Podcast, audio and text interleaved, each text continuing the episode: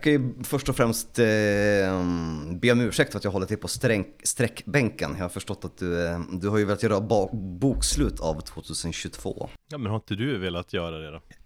Nej, jag har egentligen vara förpassare till, till liksom glömskans hörn. Jävla skitår 2022. Ja.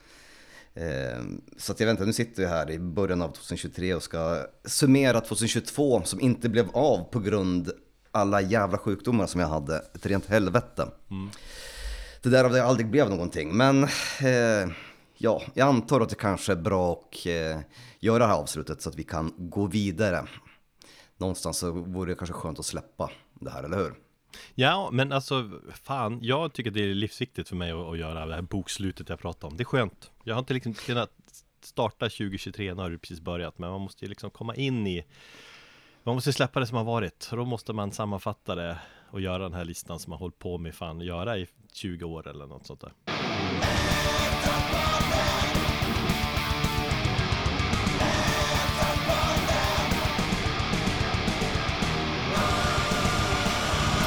Hej och välkommen då till avsnitt 162 med mig Erik och min broder från en annan moder, Thomas. Och eh, som sagt, vi tänkte släppa det här egentligen som sista avsnitt 2022. Nu blir det eh, Ja, det blir det första avsnitt säsong 15 när vi räknar in här metalpodden Tidsåldern då. Vi körde väl en årsbästa summering i början av 2022 när vi summerade 2021, eller hur? Det är sant, det gjorde vi ju. Eh, exakt, då inledde vi också det med där och då Ja, om man ska vara ärlig så är det ju så det ska vara. Ett år kan ju egentligen inte sammanfattas förrän det är slut. Så släpper man i december, då blir det ju egentligen fel. Så att inleda året med att sammanfatta det förra året, det är ju perfekt. Absolut, precis. Och så kanske den här speciella super, super eh, True-plattan som kommer där i slutskedet av, av december, den kan man få med i, i, i årslistan då. Ja. Det brukar man inte få annars. Nu har, vi, har det inte kommit, dykt upp någon sån kanske, men Jo då, Miss Turming och året innan hade vi Funeral Mist som ska hålla på att släppa helt, helt liksom spontant i slutet av året. Sure, men det är inget, ingenting du har med på den här kommande listan? Eller som vi har med Nej, för den är egentligen sammanfattad och klar mm. innan eh, december. Liksom. Ja, men du har väl kunnat slänga in någonting. Jag hade någon ändring kanske på gång, men jag kände nej, det är sant. Nu får du fan ja, men... vara så här. Exakt så kände jag också, att nej nu får det fan vara så. Ja. I vilket fall så har ju inte de här eh, årsbästa listorna, den här och förra året egentligen varit något som var planerat. Och det har ju varit på grund av min hälsa som vi har tvungna att skjuta på det. Men ja. jag tycker vi kanske kan fortsätta med att köra början på året istället framöver. Ja. Nu har vi ändå fått in det här. Vi behöver inte bestämma något, men det, det, jag menar, det är inte fel som sagt. Det är egentligen rätt att mm. göra så. Sen hur det blir, det vet man inte. Det är bara beroende på hur du mår med din mentala och fysiska hälsa så får vi anpassa oss ibland. Ja, Eller jag också. ja nu, var det ju, nu var det ju bara nästan fysiska hälsan, ja. fy fan Men liksom, snabbt innan vi hoppar in här, hur har julen varit då? Förutom att du varit sjuk och jävlig, har du fått något lugn överhuvudtaget? Nej, Nej. jag har eh, jobbat var ett jävla konstigt sätt så har alla mina sjukdoms, liksom, eller jobben har liksom infallit, eller sjukdomarna har infallit mellan olika jobben. Så jag har kunnat jobba under tiden jag varit sjuk, men jag har inte fått vila någonting. Jag, låg, jag hade ju feber över hela julen och sen så däckade jag ju innan tolvslaget på, på nyårsafton. Däremellan så jobbade jag både hemifrån och lyckades vara på redaktionen. Men, men det, ja. Det har varit intressant där, för att det, det har varit, veckorna har gått och så har jag tänkt, nu är jag väl frisk och så skickar du liksom, skriver du på Messenger och så här, nu har jag feber igen. Jag bara, fan. Ja. Så går det en vecka till och så bara, nu har jag feber igen. Och så sen blir jag lite, lite irriterad när du inte fan ens åker till en vårdcentral och kollar upp det, för det är tydligt att det är någon infektion eller så. Men, vadå, jag försöker få, jag går inte att få tid. Ja, men det känns som du kunde ha gjort det tidigare. Om man... Nej, jag försökte ju, jag försökte under hela mellandagarna. Mm. När jag skulle kontakta en vårdcentral i, i eh, augusti så, så, tog det mig tre veckor innan jag fick en akut tid för mitt psykiska mående. Det, det, det är så, välkommen till den svenska vården. Här har du ju skiten. Ja. Men, jag ja. var ju tvungen att ringa till dem på måndag morgon och säga nu är det så här att nu har jag haft feber och jag tänker jag måste ha akuttid nu. Jag var tvungen att skrika på dem för att få en jävla akuttid. Så ska det inte vara. Nej men det tog ju några veckor innan du kom dit. Men visst, det är svårt att veta. Men allmänt kan man säga så, nu är jag läkare här, att om man har en feber som inte ger med sig, kommer och går, då är det ju inte en vanlig förkylning. Det är något jävelskap och i ditt fall var det någon, en lunginflammation lunginflammation va? Ja. Nej men jag hoppas att du får lite återhämtning, det är viktigt för dig. Du kan mm. Eh, hitta kvällar. Jag har haft det bra, jag har åkt lite skidor. Äntligen kan jag åka skidor igen. Vi har fått så mycket snö nu så att jag, vi kommer kunna åka skidor till juni Om det fortsätter så här. Det är vansinnigt, det är som att man bor uppe i en jävla fjällstuga. Och så har jag spelat Elden ring. Det är mitt jullov.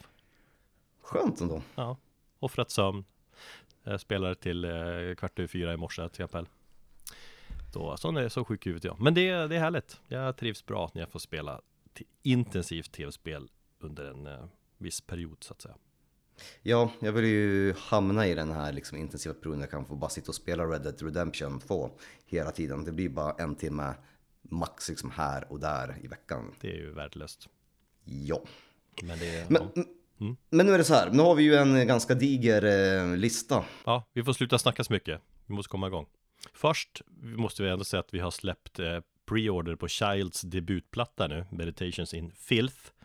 Eh, på vårt skivbolag E-TV Records. Eh, brutal och svinbra grind. Officiellt releasedatum är 16 februari, men man kan som sagt förhandsbeställa den redan nu och det är, det är ganska många som har gjort så det gäller att det gäller att passa på. Det finns två versioner, det finns en E-Heavy edition och det finns en Space Spy edition. Eh, E-TV-varianten, ska säga, den, är mindre upplaga, så köp den innan den tar slut. Och det mm. gör man på vår webbshop som ligger på etvrecords.bigkartell.com Eller så mm. går man bara in på eTV Records på Insta, följer oss där och så klickar man sig vidare i från länk i bion va. Mm. Och värt att betona tycker jag också att den här skivan som vi trycker upp är ju någonting som är möjligt, eller som på grund av våra lyssnare, eh, i alla fall via våra patroner. Det är liksom så vi har återanvänt pengarna genom att trycka skivor med ball musik och sälja. Så att om man är patron eh, så ska man vara stolt. Och det om man vill jag. bli patron så gör man det på patreon.com slash metalpodden. Ja, vi ska hoppa in sammanfatta skivåret. Eh, samtidigt, för, först snabbt bara sammanfatta året i stort då. Det, du nämnde här i introt att det är ett jävla skitår. Uh, det har hänt mycket i år, eller 2022 för oss båda känns som. Hela det här året mm. var ju för mig har kretsat kring flytt och bygga husprojekt som tagit upp mycket tid. En del känslor i det såklart, lämna storstaden där man vuxit upp på något sätt ändå i sin vuxenhet. Jag flyttade till Stockholm jo. när jag var typ 27 tror jag. Och nu flyttade jag därifrån, jag är 41 Så det är ändå mycket som händer de åren Man var ung, nu är man äldre och har vitt skägg För dig? ja, och det var ju en viktig period i livet också, mellan 30 och 40 händer det väldigt mycket Ja men helvete mm. För dig, alltså det du har varit med om, det är ju liksom svårt att ja, sätta sig in och så, det har varit jobb, jobbigt år Skitår, är det liksom så du skulle vilja beskriva det? Alltså ja, fast samtidigt så har det ju hänt. Jag, jag tänker tillbaka, visst det har varit personligt så har det varit jobbigt med, med både mina föräldrars cancersjukdom och min pappas bortgång. Eh, sen så, så allmänt att folk runt omkring mig och bekanta till familjer och vänner till familjer börjar liksom ja, gräva ner kepsen. Då känner man liksom att man är ganska nära döden hela tiden. Så döden har varit en ständig följeslagare. Men jag vill inte... Så att ja, det har ju varit jättetråkigt att förlora pappa. Men samtidigt som det har hänt väldigt mycket och eh, positivt. Eh, mitt jobb på SVT till exempel, det har ju varit det som egentligen har hållit mig levande mentalt. Liksom. Mm. Att få vara kreativ och, och, och göra saker och, och, och jag verkligen trivs där. Så det, utan det så hade jag förmodligen kanske mått ännu sämre. Mm. Så jag är väl förvånad också över hur mentalt bra jag har skött just pappas död också. Och, hur eh, både, mina, liksom, både min syster och min mamma säger att liksom, jag har varit den som varit starkast i familjen just under det här, vilket är lite smålustigt med tanke på vilken situation jag befann mig förra hösten. Liksom. Mm. Så att eh, jag drar faktiskt styrka ifrån det. Jag har ändå varit en intensiv men rolig sommar. Jag har ju gift mig. Jag har fått se mina barn ta enorma kliv i sin, eh, i sin utveckling. Men eh, så att det finns ju givetvis eh, guldkorn i ett annat så ganska mörkt år. Så att eh, en vacker dag kanske man kan titta tillbaka på det här med perspektiv så kanske jag ser någonting annat. Men det var tufft. Mm. Heaven and hell, det är väl så livet är. Upp och ner. Ja, precis. Ja men det är gött. Du är, känns, ja, det här känner jag att vi har saknat, eller jag tror vi båda saknar det här mycket att ja, men, eh, någon gång i veckan, varannan vecka sätta oss ner och snacka skit. Och få liksom lägga tid på det här, det är vår lilla o-oas. Ja, vi får nästan ta och göra det. Eh, eller ja, det kommer vi ju göra, men jag hoppas att, eh, ja, prata lite mer kanske personligt. Mm. Det känns att jag, det har kanske också blivit lite åsidosatt under den här hösten när vi bara försökt att kräma ut avsnitt och man ska hitta på grejer. Då kanske man har glömt den essensen av vad Metalpodden är. Det är du och jag när vi sitter och snackar om, om vår skit liksom. Och lite musik. Ja, och lite musik. Så mm. mer, skit, mer av vår skit i år kanske. Mm. Ni, ni, som lyssnar kan ju höra av er. Vad vill ni att vi ska prata om? Ska vi prata ja. om vårt icke välmående mer? Eller mer musik? Eller vad ska vi snacka om för ämnen? Det får ni, ja, skriv till oss. Ring till oss. Vi har då, för att sammanfatta 2022, vad är det? 16, 17 olika kategorier. Mm, men innan vi kommer till det, för du har ju så mycket koll här på agenda riktigt eller? Nej, jag vill bara skynda av Vi ska, vi ska prata om årets bästa skivor, men innan, innan vi hoppar in på det så ska vi ju också prata om årets spelning. Uh, ja, jag tänkte ju komma dit i min, i min segway, men jag hann inte riktigt. Nej, okej. Okay. right. Ja, jag... men kör du. Metal är ju bäst ändå, live. Jag, eh, jag gick igenom mitt konsertår och insåg att jag varit på rätt många gig ändå. Roadburn var, var fantastiskt. Jag har nog inte sett så många spelningar totalt sett på den festivalen förut och, och, när jag gått igenom året och kollat på alla spelningar jag varit på där så var det framförallt liksom eller Slifts första spelning var helt otroligt, gav mig sån jävla kick vi, Otrolig energi, perfekt högt ljud, fick ståpäls, energin som höll i sig hela spelningen. Så det var den pratade jag om förra året också, jävligt bra spelning det var. Mm. uh, Gävle Metalfest var king, där saknade jag dig också. En ton med Meshuggah där var ju höjda gig med flera. Varit på roliga spelningar på Fredagsmangel Men det är ett gig som ändå står ut och det är ett med dig Ja, eh, det, ja det är vi ganska eh, ense om faktiskt. Ja, men Jag tänker sammanfatta spelningar och så Metalpodden, då tänker vi lite på dig också. Och eh, ja, nej men du, pratar du Ja, nej men ja, nej, jag håller med dig. Jag kan inte säga något. Det var kul att, att, att, gå på ett gig med dig. Det är det enda giget vi egentligen har gått på. um, ja, är jag har ju alltså, otroligt lite gig under förra året. Eh, jag kan faktiskt inte komma på någonting annat så här på rak arm. Men det kanske jag ska göra. Jag ska bättra mig i år. Eh, nej men det var ju Blood Incantations spelning i Stockholm den 12 juni. Som jag som vi båda gick igång på så djävulusiskt. Och sen dels så, så, så, förutom att det var en jävligt bra spelning, eller en helt fantastisk spelning, så träffade man på väldigt mycket, både människor man kände och en hel del fans också. Mm. Som kom fram till oss. Så hela kvällen var ju magisk på många sätt. Nej men det, det kändes viktigt så här, allmänt för dig att du lyckades komma dit liksom och, och det som stod ut just var att de var så chockerande bra Nu gillar vi ju båda bandet men eh, jag tänkte att det skulle vara intressant att se dem och så här, kan de leverera live med det av de här banden eh, just nu som spelar mest liksom nyskapande dödsmetallen men även live så är det ju bara total leverans och körde banan ja. av, av väldigt mycket jag sett någonsin förut. Ett av de absolut bästa dödsmetallband jag sett live. Mm. Och jag var, Nej, nog, jag, jag var nog inte beredd på det riktigt och det var något Det var något i också att det var liksom inget skrytande där heller på deras sida. Det liksom, de bara gick upp och körde var totalt liksom fantastiska. Då... Ja, nej, men de, de känns som väldigt, väldigt jordnära människor. De gick upp, levererade en, en dödsmetallspelning. Vi kanske inte hade riktiga klara förväntningar på, vad, på hur spelningen skulle vara och så blev vi blown away. Mm. Det är väl att de kanske inte har spelat så mycket eller de inte varit i våra breddgrader och spelat så mycket heller så men fan. De hade ju spelat på i, i, i Stockholm 2017 så det var ju fem år sedan de mm. hade varit där. Mm. Nej men de ska man ta chans och se. Jag hoppas fler får upp ögonen för dem eller får, får, får den möjligheten för det var mm. amazing. Men det är en sammanfattning av året vi ska göra först och främst i det här avsnittet eh, och det har vi hållit på med i många år, 20 år så ja, men eller något sånt där. Det är en del av mitt liv att på något sätt titta tillbaka på skivsläppen under året, göra någon form av lista där man menar att det här är de bästa plattorna. Um, och då har vi liksom den här gången har vi återigen för andra året i rad inte gjort en så här topp 20 utan vi har plockat ut ett gäng skivor var i olika kategorier, ingen nödvändigtvis inbördes ordning uh, och det är så här bara plats 12 och 11, vad är egentligen skillnaden? Mm. Utan det, det, är roligare när man får ja, sätta någon form av luddiga kategorier och bara plocka ut jävligt bra skivor som har berört oss. För det är väl det som är liksom huvudgrejen, vilka skivor berörde mig och dig mest i år på olika sätt. Ja, och då är antalet oväsentligt tycker jag. Ja, och då blir listan också dels väldigt personlig. Mm. Man kan inte gå fel med med liksom hur, när man blir berörd. Eh, och, och, oftast ganska unik också tror jag. Det är kanske lättare att göra. Man, om man bara följer sina känslor. Har den här skivan påverkat mig? Liksom, hur mycket? Ja, då, då går det lättare. Fast det är svårt också. Jag våndas ju som vanligt. Du tog snabba beslut. Du bara kände sig som, skrev ner dina plattor, klart.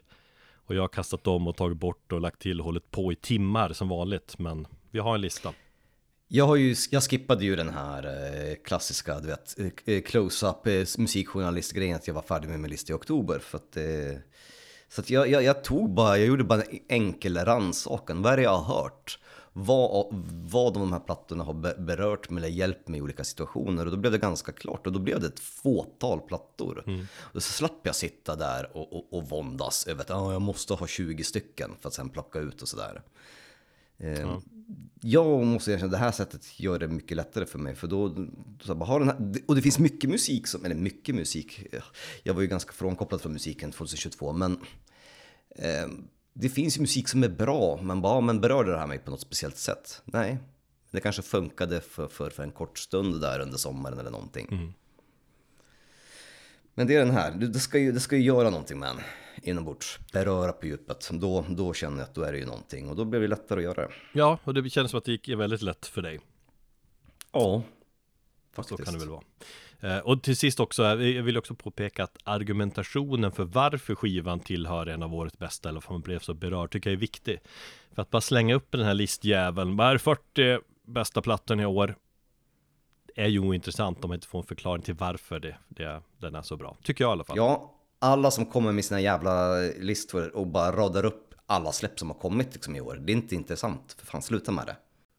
Exakt. Eh, första kategorin här, årets riffgalenskap. Och det får snubbarna i Deva stå för. Och deras platta Through Sheer Will and Black Magic, punkt, punkt, punkt, som skivan heter. Uh, ett band som består av fyra snubbar, varav tre av medlemmarna också spelar i Doom-bandet Crypt Sermon, som jag har fått för mig du var, är svag för, för några år sedan i alla fall. Åh oh, fan, det visste jag inte. Nej, men det har vi pratat om, men okej. Okay. Eh, du har ju sågat de här lite grann, då har jag sagt, men fan det är ju Crypt Sermon killar, men Ja det, ja, det minns jag inte, men alltså jag har inte sågat dem Nej. så. Jo, jag, jag, kan hitta skärmdumpar då det, man kan tolka det som en sågning. Okej, okay. Okay. Men, men okay. jag gillar ju sånt här, alltså det här är då ett gäng pojkar, eller män spelar, eller kvinnor spelar en viss form av metal eh, och det är deras grej så att säga. Men mm. då kan de också sadla om och spela en helt annan genre, genre inom metal. Och samtidigt lika trovärdigt och lika bra. Just, ja, jo. Just att kunna klara av att sitta på två positioner man ska samtidigt liksom. Jag blir imponerad av det. I Crypt Sermon spelas det ju långsamt och domigt och i Davis spelas det jättesnabbt. Black and Thrash är väl en bra beskrivning som är ganska poppis idag. Det, det osar mycket tid i black metal, mycket 80-tal, lite Bathory-vibbar, men det, det, det är inte bara att det är så snabbt, men det går framförallt igång på riffandet, för det är jävla mycket riff konstant. Det är en virvelvind av riff och jävelskap som eh, för mig fascinerar. Just nu riffen är så coola och udda. Och, eh, ja, jag har bara inte tagit mig till det. Jag tyckte det lät lite för polerat. När du säger att det låter Bathory 80-tal, absolut. Men då vill jag att det ska låta så ljudmässigt också. Jag tyckte ja, det lät lite för cleant. Ja, jag tyckte det är smutsigt och rått. Mm. Uh, men uh, du får köra en genomlysning till. Ja, jag ska erkänna att jag har faktiskt bara snabbt viftat förbi den här skivan och inte lyssnat speciellt ingående. Så det är min ursäkt. Och finns det liksom, om, om man har möjlighet tid att lyssna, då ska man, man ska liksom lyssna på den här på skevheten i riffandet. Man upptäcker mm. finlir och coola saker med varje genomlyssning och sånt gillar jag. Knasiga riff. En av snubbarna tror jag spelat i Vector tidigare också. Och det förklarar väl en del. Så man vill ha en, en, ondskefull äh, riff, äh, käftsmäll i 220 km i timmen så ska man lyssna på detta. Vi lyssnar på Arena at This.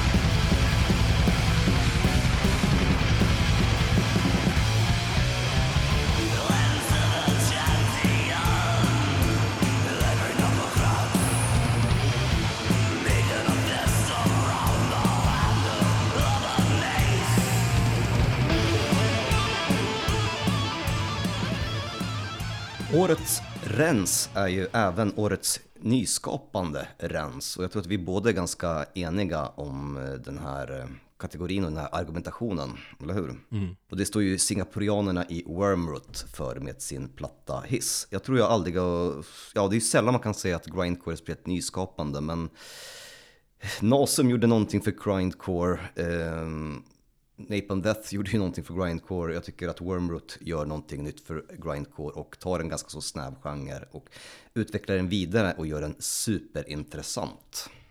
Vi gick igång på den jävligt mycket direkt. Det var som att vi båda bara skrev upp den i vårt års bästa dokument. Att det är, det är ingen snack om saken att det är en av årets bästa platta. Mm. Nej absolut, jag håller den superhögt. Jag tycker att den har den har allt. Den har eh, väldigt mycket liksom vemod och, och, och känsla. Så den kan liksom, grindcore kanske inte är det första man tänker på när man, när man tänker på att man blir berörd. Men jag tycker att det finns, det finns mycket så cellopartier, det finns ett, en, en tematik kring skivan. Mm. Sen så finns den här totala urladdningen där de bara totalt eh, grindar loss. Det finns en, en hommage till eh, Riley Gale i Power Trip som, som jag går igång på som fan. Det finns mycket att hämta där och den, den, är, den är överallt men samtidigt väldigt het, den spretar liksom inte. Jag för att du skrev, för jag har skrivit upp det här Makes Grindcore Fun Again Frågetecken ja. Att du skrev så, och jag, det var det jag tänkte argumentera mot att, men det är liksom, visst det är, det är lite roliga coola grejer också Men det är som du säger, det är vemodet där tycker jag också Så att det är en, det är en bred platta. Lite, bara varierad och känns bara som en riktigt jävla bra grindplatta helt enkelt. Ja, jättetrist att eh, sångaren nu hoppat av bandet. Um, De ska ju komma till eh, både Stockholm och Göteborg och spela. Min plan, och, och din också kanske är ju att se spelningen i Göteborg. Precis när Child öppnar upp för dem. Mm. Det vore skitgrymt att se. Eh, och då blir antar jag det med deras nya sångare som jag inte riktigt vet vem det är. Ja, får se. Ja, får se hur det stor roll, någon, någon asiat hit och dit. Alla ser ju ändå likadana ut. De kanske inte låter likadana. Oh, Jackie Chan! Oh, Ethan Hawke. Ja, nej men vad fan, Wormroot står för, för årets mest eh, nyskapande eh, grindcore och eh, årets bästa rens. Så vi lyssnar på låten Seizures. Årets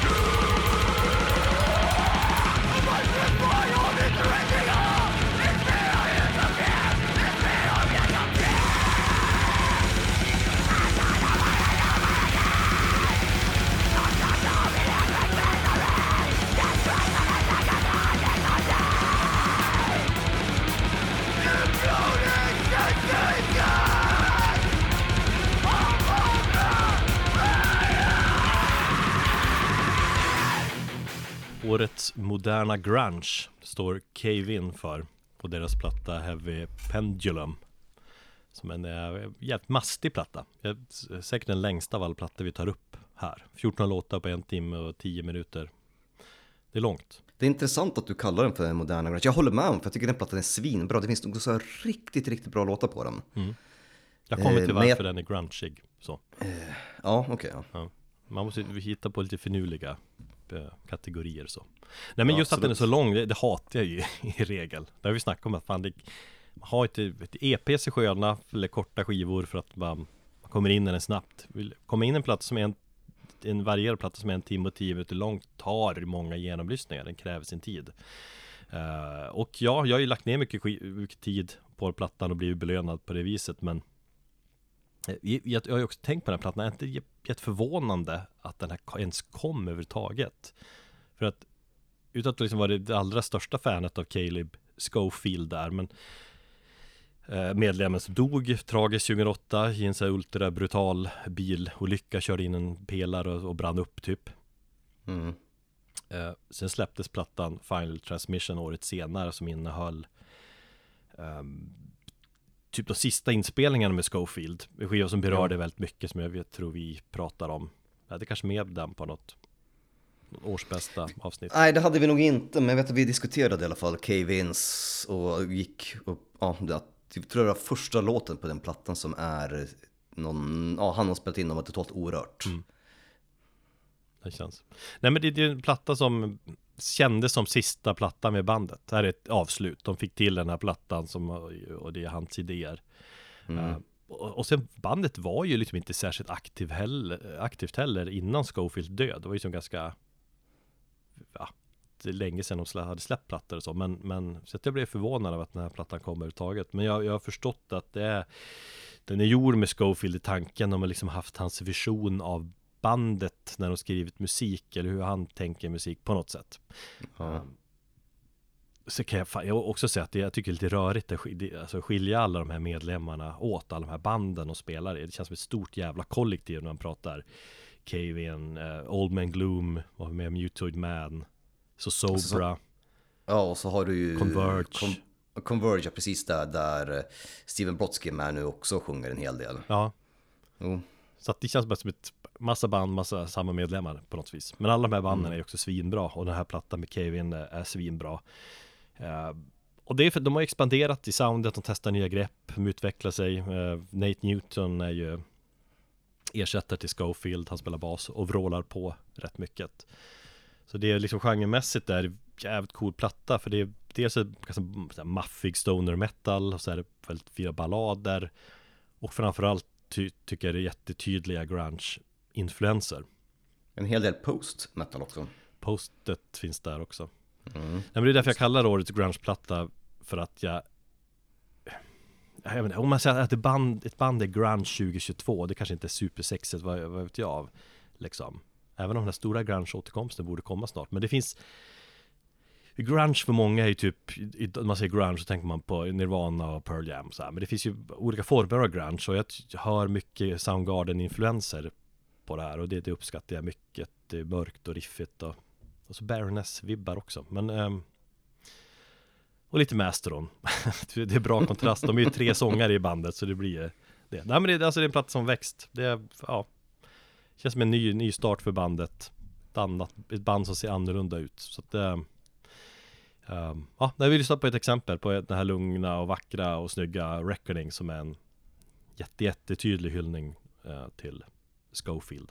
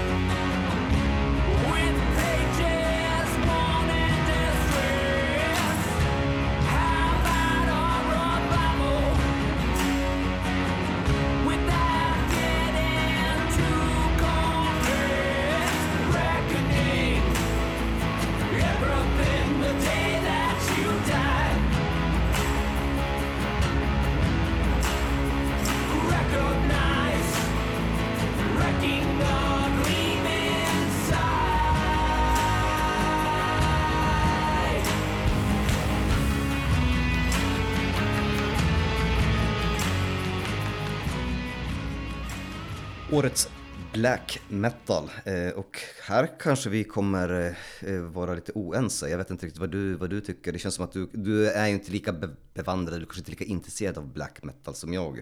Men det står i alla fall Negative Plane för med plattan The Pact. Och där har vi också ett monster till skiva som sträcker sig över en timme.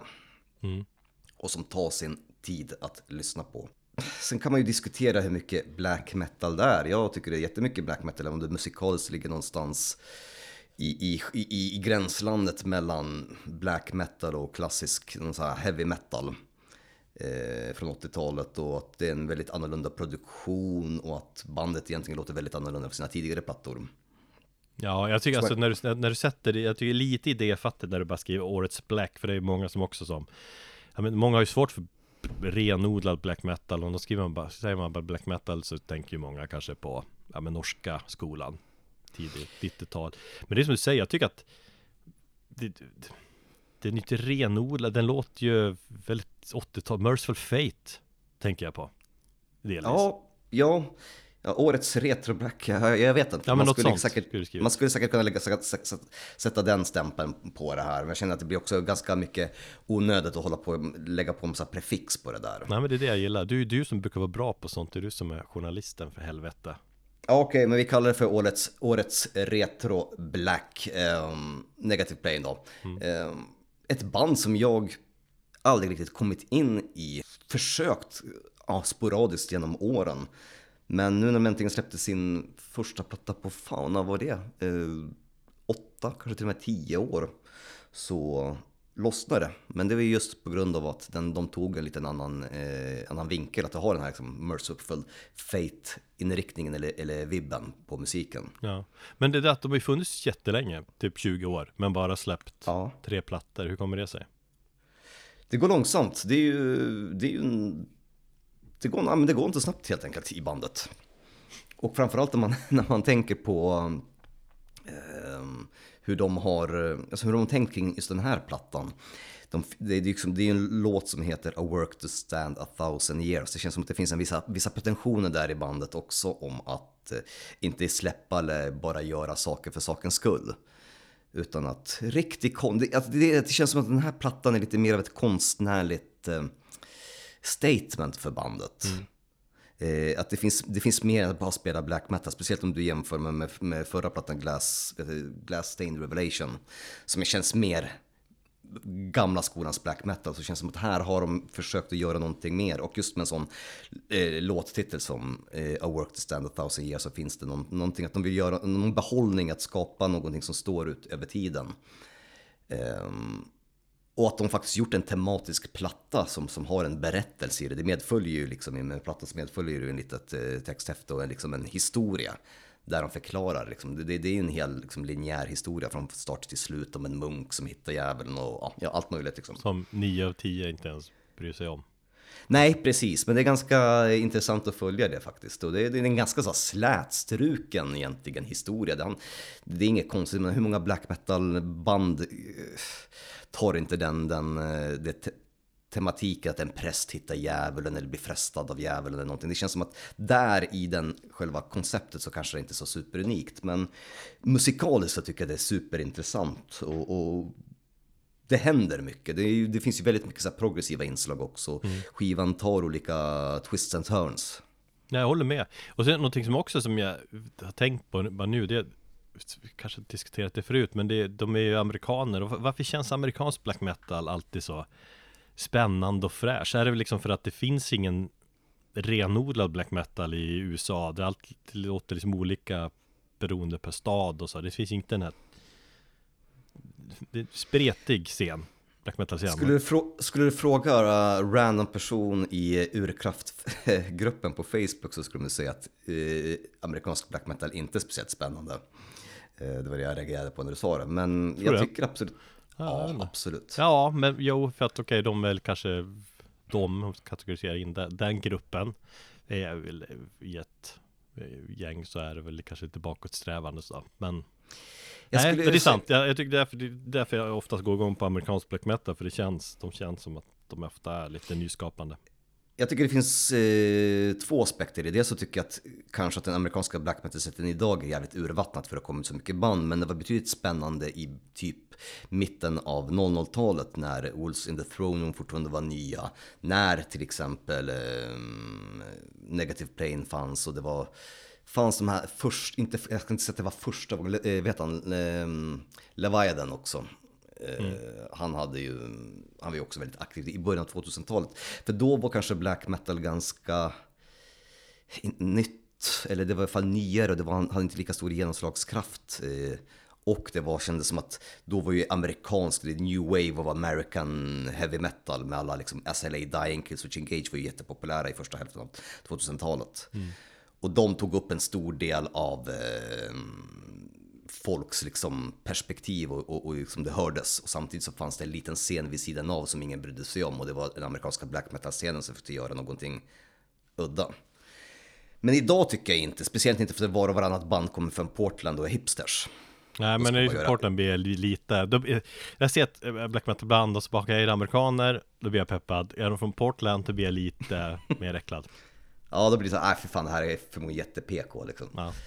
Eh, men jag vet inte, Negative Plane gör både intressant, lite, mm, lite nyskapande kanske och, och framförallt så känns det kanske inte farligt men det känns i alla fall lite mer udda. Det finns en udd till det.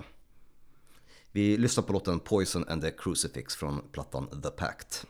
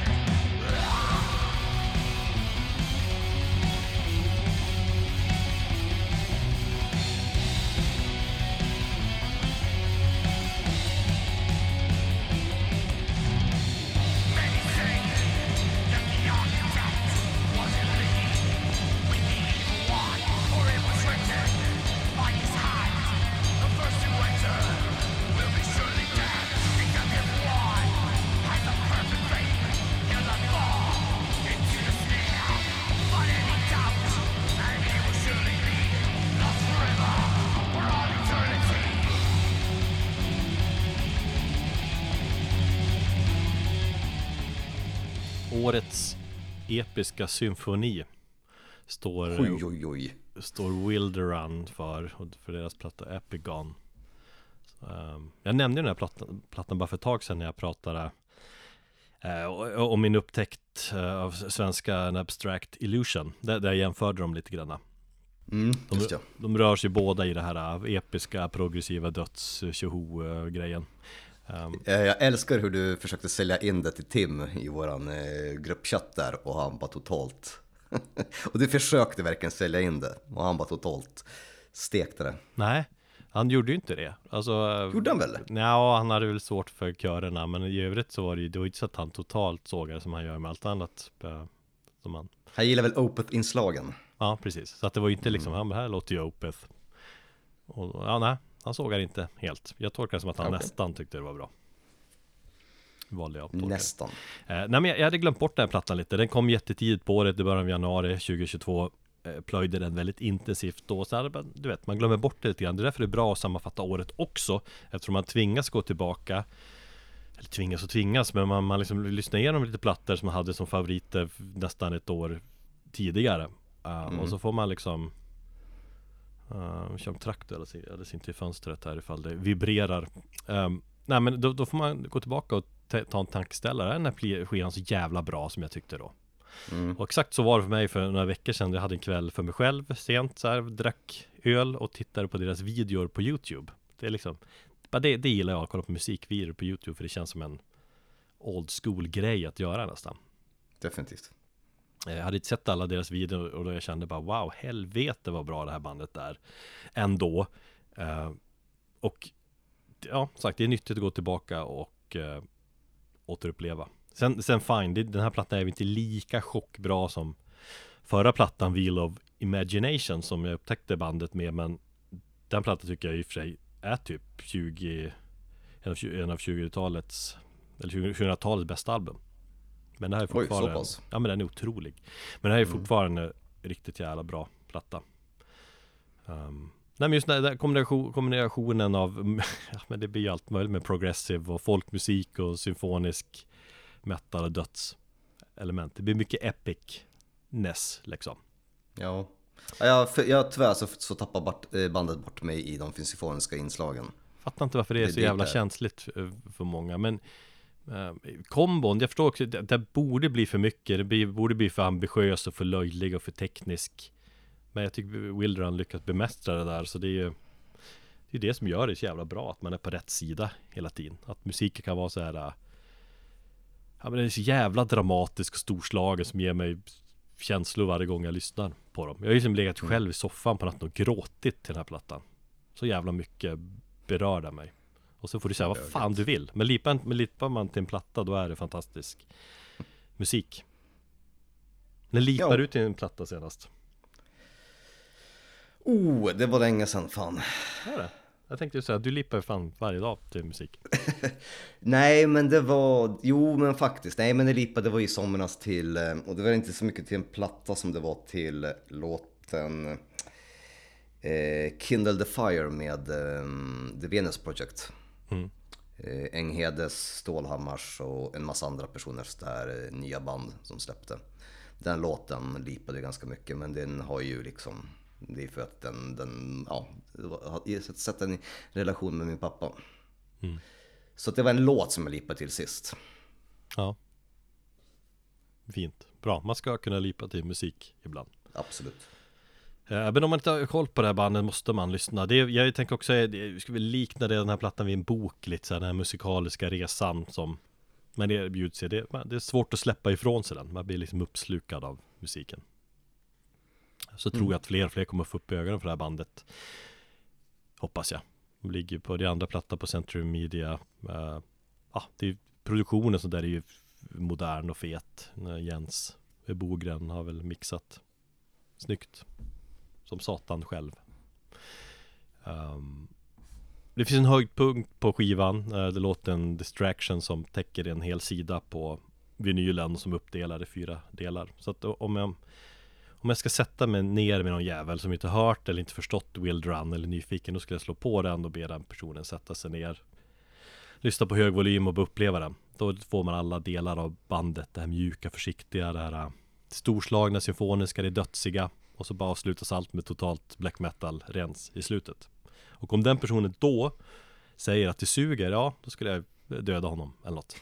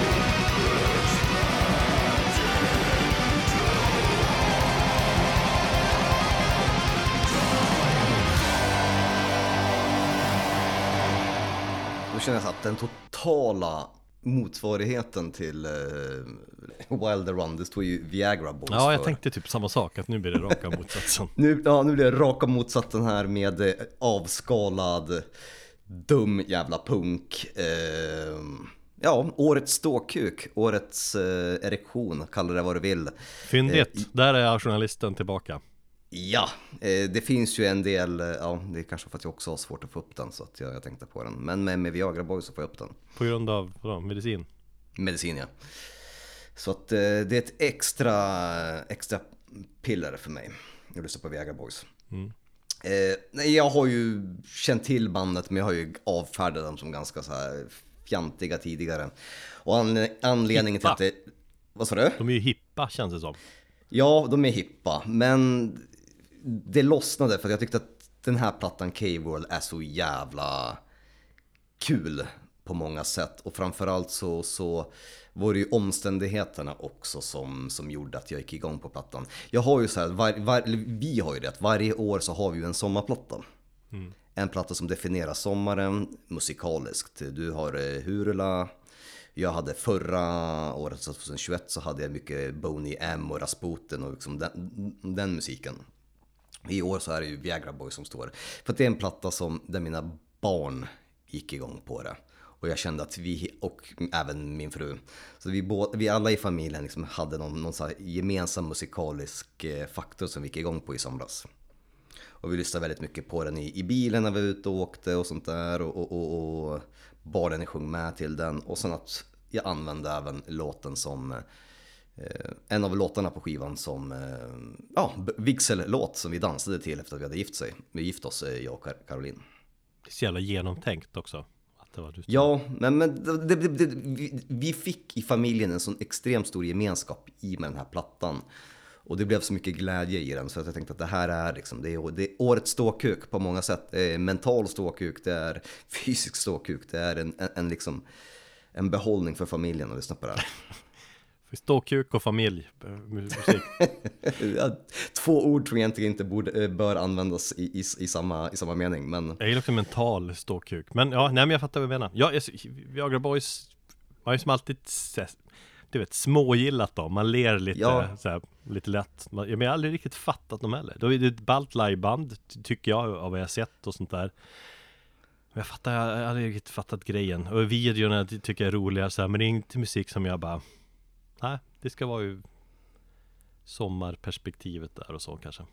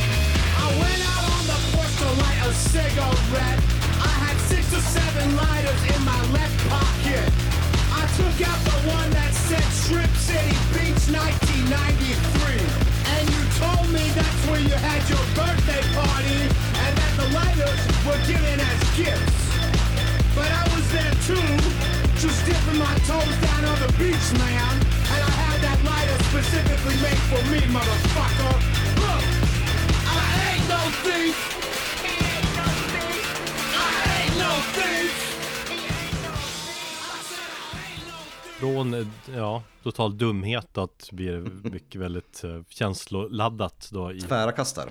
Verkligen. Uh, Årets känslomässiga tyngd står bandet Gold för och deras platta This Shame Should Not Be Mine. Det är lite udda stavning på Gold. De stavar det med versaler 3G, 1O, L, 3 D Gold. Men de började stava på det sättet med den här plattan och jag förstått det att det heter bandet Gold och stavar det som man stavar Gold normalt så är det liksom totalt dödsdömt uh, att hitta på Google.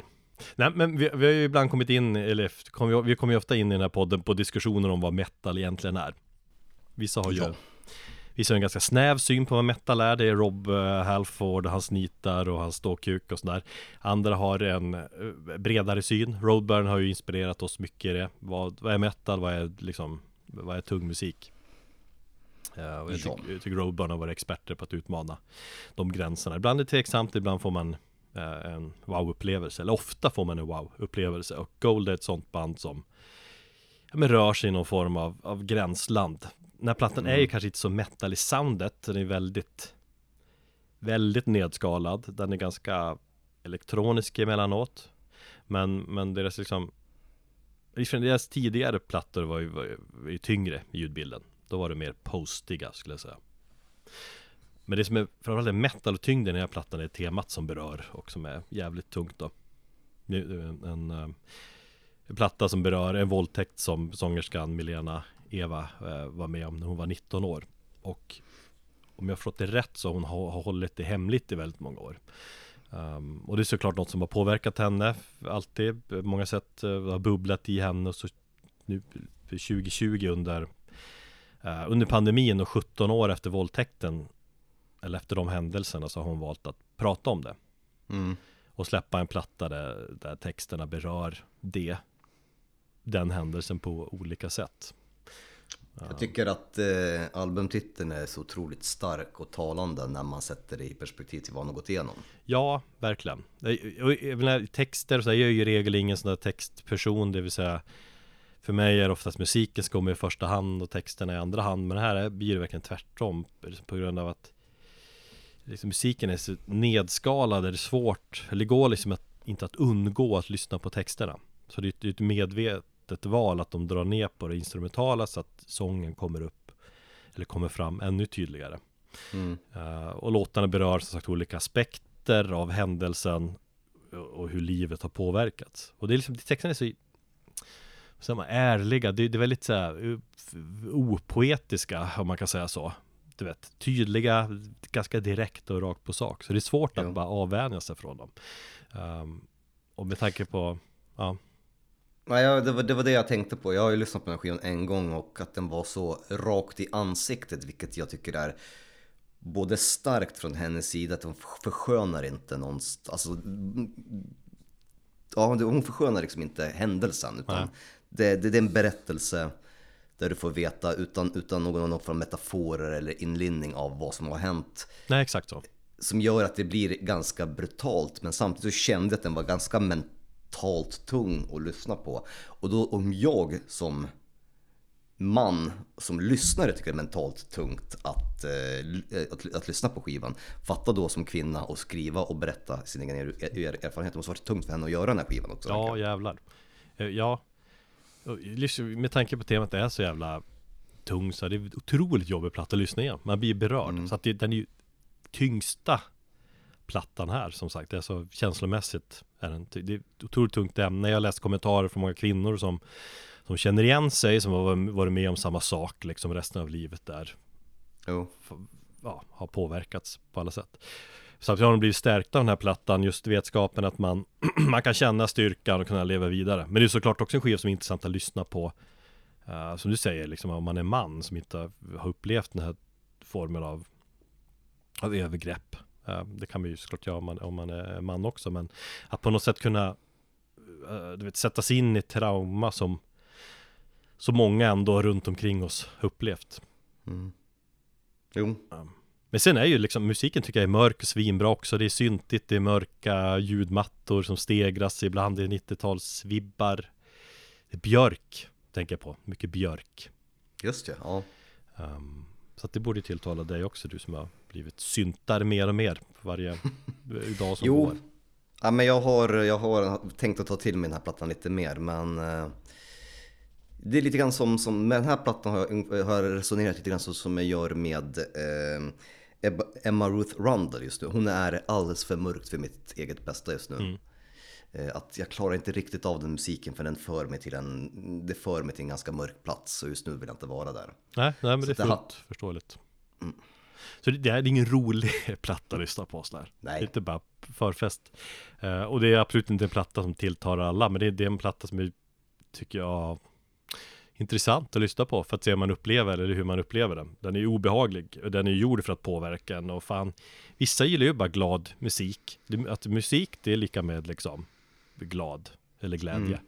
Och det här är ett jävligt bra exempel hur man gör en väldigt icke-glad platta. Det finns liksom ingen Melodifestivalen-tänk någonstans här inte. Um, och till sist skivomslaget är fantastiskt också när hon och Milena står iklädd i rustning, så här, medeltida rustning och bara titta på dig. Stark, så här, this shame should not be mine. Mm. Um, ja, när vi lyssnar på låten Spring, en låt som har en text som är så väldigt tydlig ska jag säga, och mörk.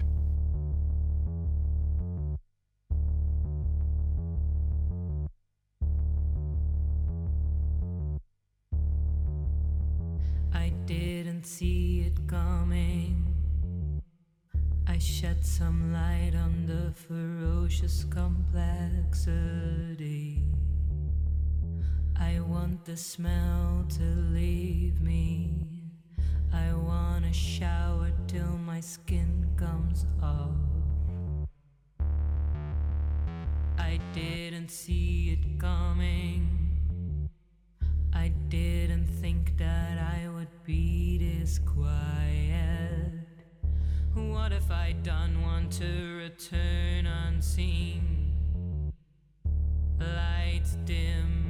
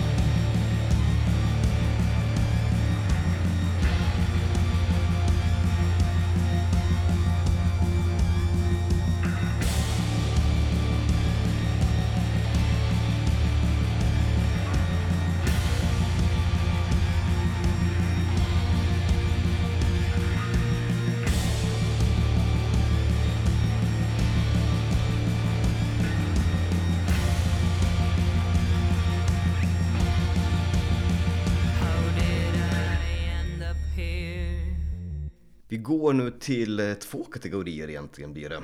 Eh, jag ska argumentera varför. Eh, årets debut och årets bästa döds får Ynglingarna i Katakomba stå med sin självbetitlade platta som släpptes här i somras. Eh, och varför då är det årets döds? Jo, men jag har funderat lite grann på så. Ja, men både Bloodbath och Autopsy släppte skivor.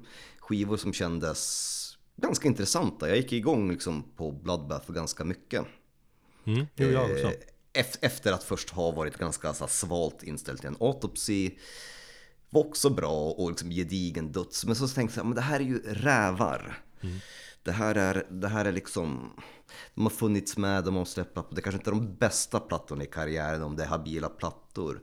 Och så kändes det, ja men vi behöver ha, liksom, vi måste ha någon form av årets dödsplatta, någon dödsmetall för år, det är klart. Och då vill jag inte ha med både liksom Katakomba, för jag tycker att de förtjänar väldigt mycket att vara med på den här listan. Och jag tänkte att, äh, men vad fan, då skrotar vi gamla rävarna. Beror också på att jag sa till dig att du skulle ta bort någon kategori eller två. Kan vara så också. Men faktum är ju att Katakomba också gör eh, Death Metal Great Again. Mm. Eh, som du själv eh, har sagt lyriskt. Så att jag tycker att eh, de får helt enkelt två kategorier för det är, pass, det är så pass bra band och de gör de gör någonting kul, de hoppar inte bara på den här HM2 eh, Entombed Old School-vågen utan de, de, de blandar det med lite friskt eh, eh med, med Florida-dutsen. Det finns en, en teknik och finess i, i bandet och framförallt så känns det fräscht.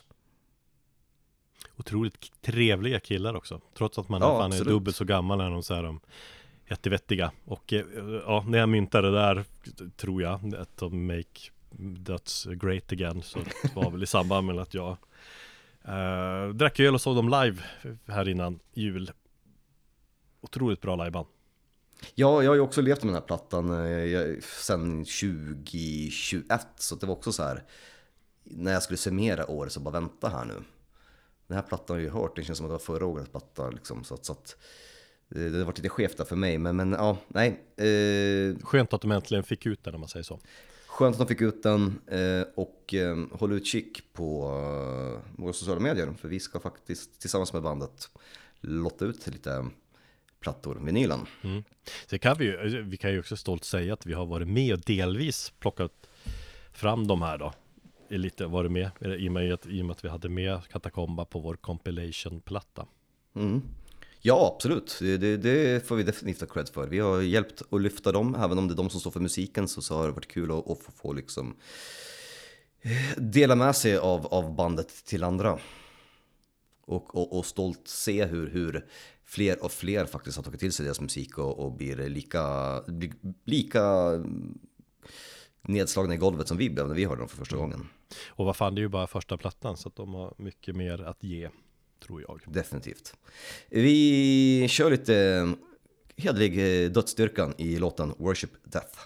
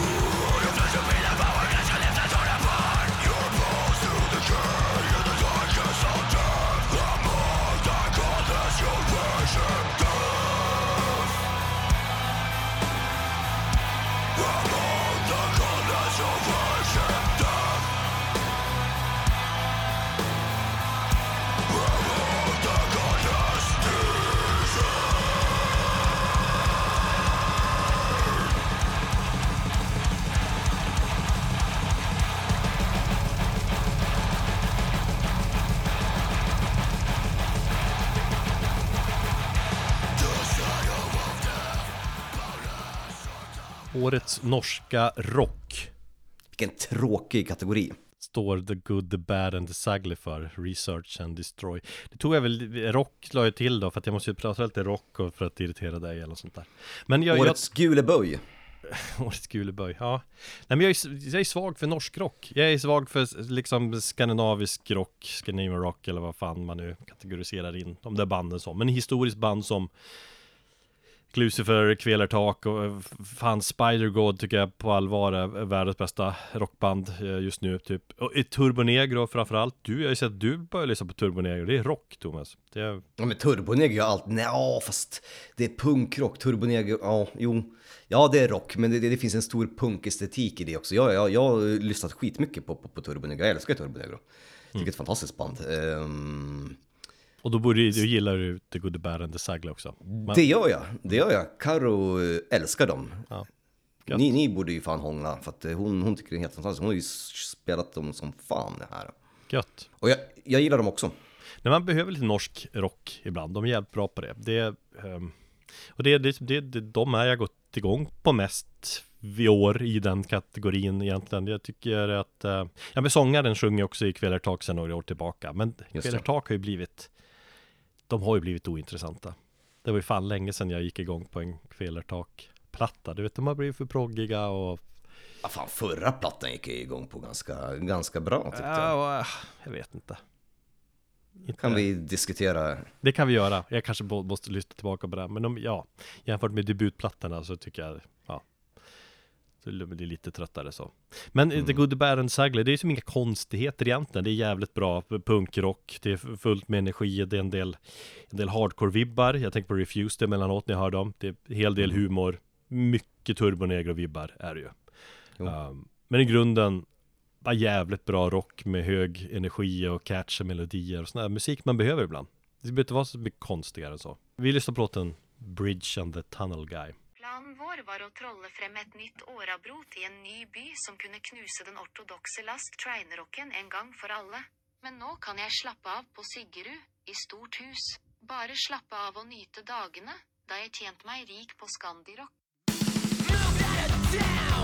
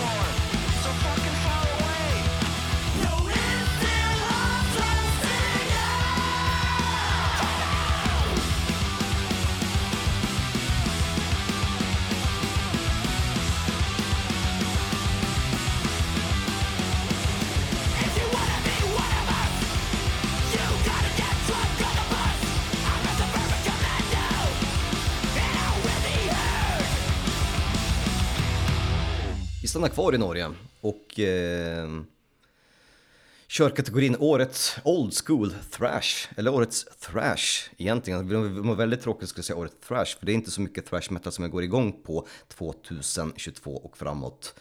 Eh, mainly på grund av att all thrash som kommer idag låter så jävla komprimerad och över, eller överproducerad och slick.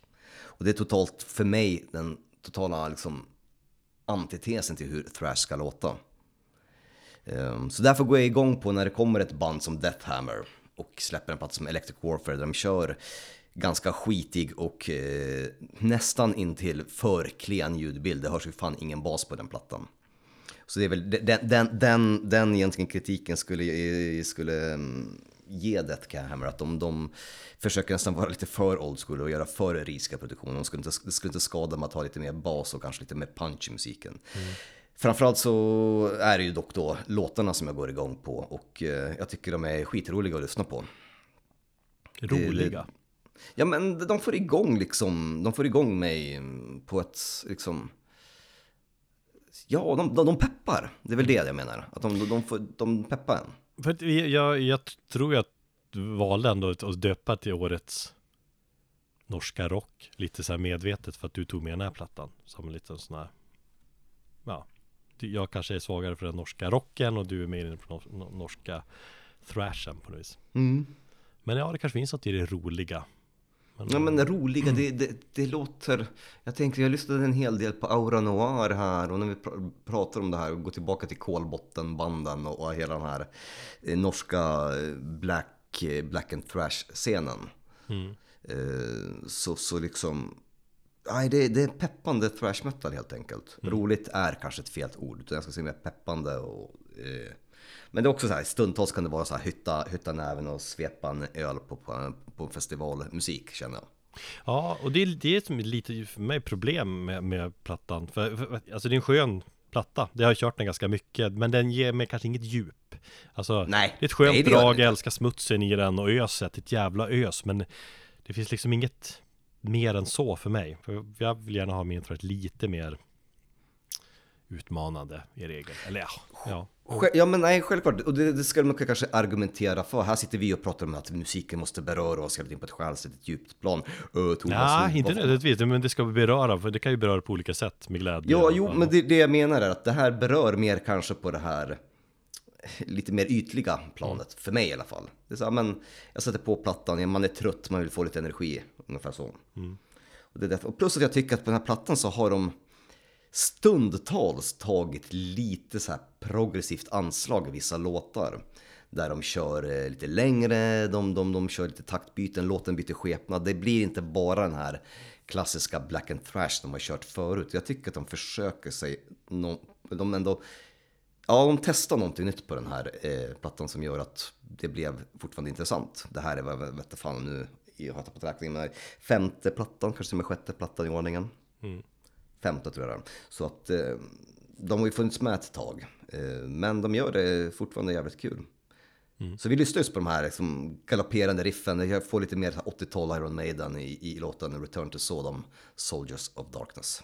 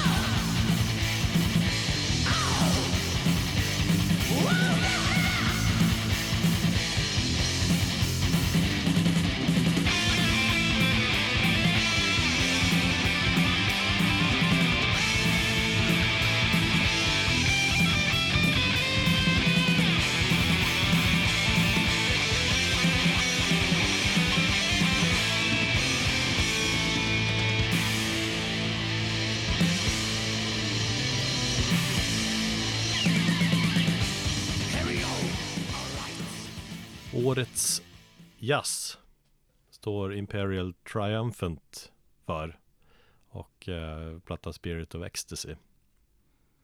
Okej, nu ska vi hoppa in i flummandet här. Jävla mycket flummande här. Fan, det är hårda kast mellan eh, genrerna här. Eh, nej, men jag, jag hoppar ju stundtals in i det där, det där experimentella. Jag har ett behov av att ibland få liksom uppleva sånt som ja, bryter mot regler och experimenterar och försöker vara Sånt som försöker vara nyskapande, innovativt och, och just för att som in metal så finns det ju Det finns ju mycket sånt, eller krafter som kanske motverkar det. Och då, då vill jag ha det här, jag älskar det här äh, avantgarde-tänket ju. Mm. Mm, och är det no någonting som beskrivs som delvis avantgarde och då Ja, då, ja, då dras jag, då vill jag gärna liksom undersöka det och eh, Imperial Triumphant är ju absolut i det facket om man ska försöka beskriva dem så är det ju då får man black metal blandat med jazz, fusion och döds eller plats, det är svårt att beskriva den. Det, det ja, går väl egentligen inte så. Eller, men man vill, man vill väl, eh, ja, jag vill uppleva, man vill uppleva den. Eller man ska Årets avantgarde borde du egentligen heta. Jo, men, ja, jo, visst. Men fan, jazz, det är ju jazzig som fan också. Mm. Um, jag tycker snarare det är liksom intressant att beskriva vilka känslor jag får när jag lyssnar på den. Och det, det är liksom eh, jag prövade, jag började köra den här plattan och allt från liksom det här lite obehagligt och, så, liksom störande. För ibland, vad fan är det här? Nu är jag irriterad. Till vara galet och, och fascinerande och stundtals jävligt elegant musik. Mm. När den går full on liksom jazz, då känner man att, oh, vilken härlig skön nivå det här är. Det, det, är så många partier på den här platsen med, som är upplevelser och, eh, musikaliskt håller de sig till, eller de, de, de håller sig inte till några spelregler. Uh, och det är det som är så befriande tycker jag. Um... Jag trodde ju det här var ett eh, amerikanskt black metal band i, i typ så här C-ligans eh, nivå. Innan mm. jag insåg att det var svenskar och spelade någon form av jazz fusion bland med metal. Ja, men det har du ju insett. De är, det är en trio från New York, men de är inte svenskar. Är de inte svenskar? Nej. Nej. Ja, det är en okay, New York-trio som har, de har hållit på i 20 år. Jag tror det här är femte plattan. Jag lyssnade en del på förra plattan också. Det, då fick jag upp ögonen för, för den för att eh, viss Thomas Hake är med på ett hörn. För det är kanske så du har fått för att det eh, svenskt. Uh, Okej, okay, men var de inte med i någon, någon serie eller någon i svensk serie eller någonting? Uh, nej, det är svårt att tänka ja, ja, skitsamma. Ja, men då, då okay, ja, jag har noll koll på det här bandet. Jag har hört en låt. Ja. Vad fan, vi, vi lyssnar inte mer när vi pratar om den? Nej, okej okay då. Jo, jag lyssnade då. Det var den låten som jag hörde. Mm. Nej men Hake är med på ett på förra plattan och det, det verkar vara lite grejer med bandet att de tar med gästartister och antal gästartister på den här plattan är många. Uh, och det kan man tycka uh, märkligt. Så var det kanske. Mm. Ja. Men det är, för att dra några exempel, de har, det, det är massa så här, rock och metal och jazzsnubbar. Uh, det är många att kolla upp, med några exempel, det har ju Snake från Voivod som sjunger på avslutande låten. Som är en form av så här black and death metal eh, monster väldigt fascinerande och skev bisarr låt. Och så Alex Skolnick från Testament är med. Han har ju mm. lite två sidor av sitt gitarrspelande. Dels är han ju liksom eh, eh solgitarrist i Testament, men sen har han ju också en jazzig sida. Han är ju super så jazzkille också. Okej. Okay. Mm. Uh, och sen är det den här uh, Jag har skrivit Trey här, men vad fan är det han ja, han är producent och lägger gitarr. Han är mest känd som medlem i Mr. Bungle, som är ett rätt skevt band för sig själv. Mm. Också det som är bäst anmärkningsvärt eller så här, för det är ju Kenny G, saxofonisten som folk blir helt Just, bananas ja. över att han, han är med. Han kanske inte är så känd liksom inom metalkretsen, men han är en av de bäst säljande artisterna genom tiderna som har spelat saxofon på typ alla möjliga produktioner, släppt massa solplattor och sålt 100 miljoner skivor tror jag. Och han och hans son är med på två låtar och, och jazzflummar. Och det är väl liksom, det är just därför jag döpt ett året jazz, för att det är jazzen som står ut mest tycker jag. Jag är ingen, mm. Du vet, jag är noll, jag är absolut ingen jazzexpert. Men jag fascineras av den genren i smyg ofta. Uh, och jazzen smyger sig in i metal då och då. Då tänker jag liksom på Men norska Shining hade sin Black Jazz uh, platta uh, Rivers of Nile har jazziga delar Jo. Jag tycker Oranze Passus är ganska jazziga ibland. Men, men då har man bara som ett litet element. Imperial Triumphant, de låter liksom jazzen vara dominerande och det är coolt. Det är liksom Jag lyssnar på det, lite som en ära att jag sitter här och lyssnar på På de här jazziga grejerna och det drar iväg och jag fattar ingenting. Det är så det kommer sluta mellan dig och mig. Eh, Den här podden kommer liksom bara skita ner sig och så kommer du börja lyssna på jazz jag kommer börja lyssna på, på synt i vår, I vår strävan att hitta något som liksom utmanar gränserna så blir en jazz, total jazzkille och du blir en eh, egendomlig eh, syntare. Ja. Mm. Nej men det är lång platta, jag har tagit massa långa promenader till här och, och skallen efteråt är helt fakt. Men om man vill uppleva sin musik totalt originell eller helt fri från, från, från regler så då är det fucking Imperial Triumphant som gäller.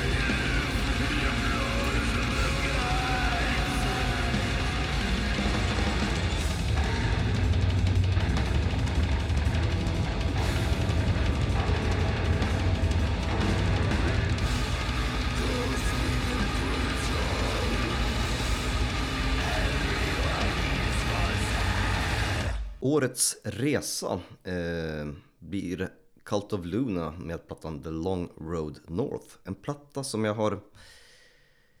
Som jag borde Kom... använt, The long, typ, Årets resa eller Long Road North. Ja, precis. Det, ja, den borde du ha lyssnat på när du flyttade upp liksom. Du tog hela ditt pick och pack. Mm. Mm.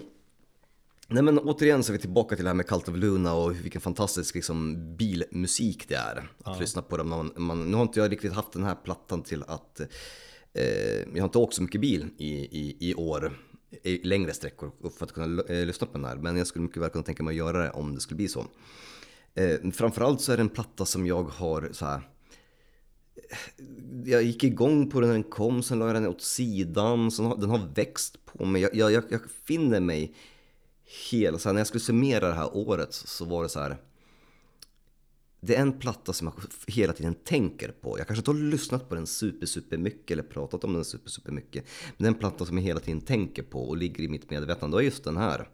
Och, och sen när jag gjorde en sen genomlyssning här i december av plattan så insåg jag fy fan vad den är bra. Och jag kanske skulle sätta den bland en av de bästa Cult of Luna-plattor. Den slår inte Vertical som är min absoluta platta. Men, men jag skulle kanske sätta den i en, i en topp tre, till och med topp två. Helvete alltså, det är så många som gör det. Nu ser jag också bara, det är ju bästa Kaltuna-plattan hit och dit. Och jag bara, va? Men det, jag vet inte, jag tog aldrig riktigt, jag, jag kanske skulle ha tagit den i sam, liksom kört den när jag lyssnade, eller när jag flyttade fysiskt norrut här. Men mm.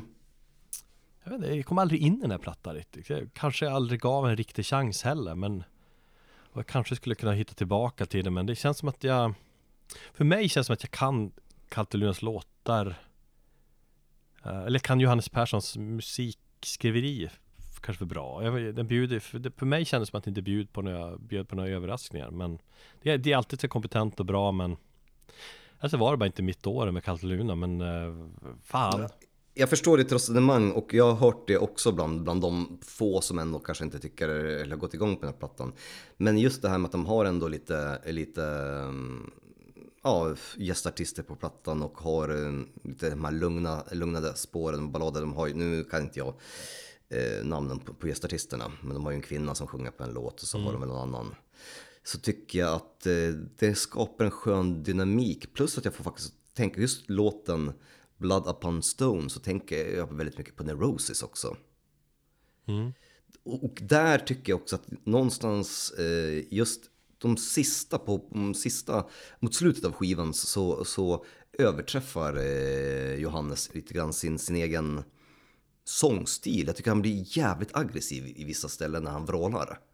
På ett sätt som jag inte tycker att han har gjort förut. Han har ju en väldigt karaktäristisk och, eh, stil när, när han vrålar. Men, men jag tycker att eh, och just Blood upon Stone, där får han till ett, så här, ett raspigt läte som gör att där tycker jag att musiken känns farlig. Och, farlig och Cult of Luna är ju ingenting som jag... Det är, inte, det är inte två begrepp som lirar med mig. Nej, de, de faller oftast in i det här uh, filmiska uh, Precis. känslan. Även om Neurosis-vibbarna har ju, finns där, men det är för, ja, jag förstår vad jag menar. Ja men det är just i, i Blood upon Stone som jag tycker att Johannes Persson känns liksom... Han får skina lite grann där mer. Han, har, han andas ut i, eh, i slutet av, av versen när han sjunger. Så man hör hans utandning lite grann. Och det tycker jag det är en liten detalj, om vi nu ska snacka om ett eh, gåshudsframkallande ögonblick i låtar, så är det en liten detalj som får mig att liksom stanna till lite grann och bara shit, det låter- det här låter så jävla mäktigt. När man hör hur han drar ut på, på orden och hur hans, typ, eh, luften lämnar hans lungor. Nej, fan, jag, eh, jag måste försöka mer med den här. Eller försöka, jag har inte försökt tillräckligt. Jag, det finns ju några höjdpunkter såklart, minns jag. Som titelspåret tycker jag är helt otroligt. Men Ja, det var som att det här är lite nytänkande. Jag kommer aldrig in i det riktigt. Och så hade jag inte... Nej, jag Ja, ska fan lyssna på den nu innan. Bra, bra, sam, bra samtalspartner för, för ensamma kvällar. Eh, och som sagt en platta som jag återkom till och som växte och som, som på något sätt jag fattade inte förrän ordentligt i slutet av året. Ja. Eh, vi lyssnar just på Blood upon Stone.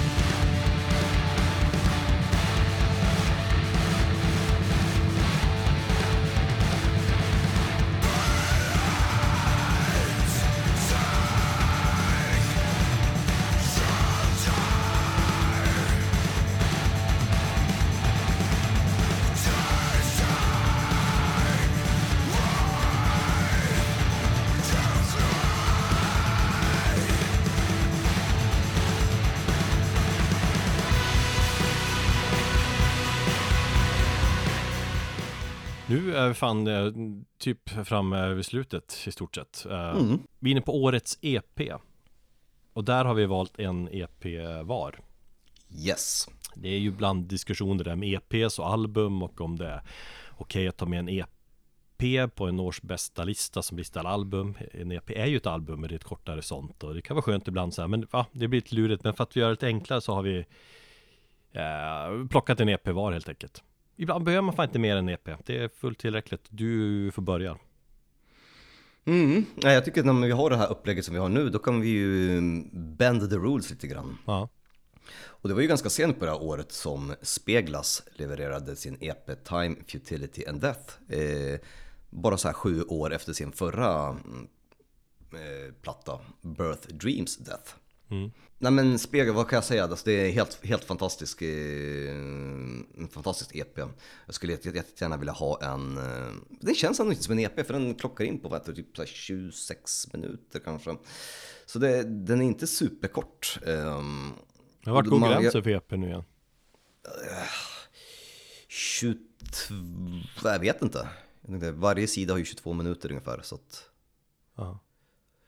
Strunt samma. Eh, det är ju musiken som är det viktigaste, även om det är kortformat. Den, läm den lämnar mig med, med, med en önskan om mer.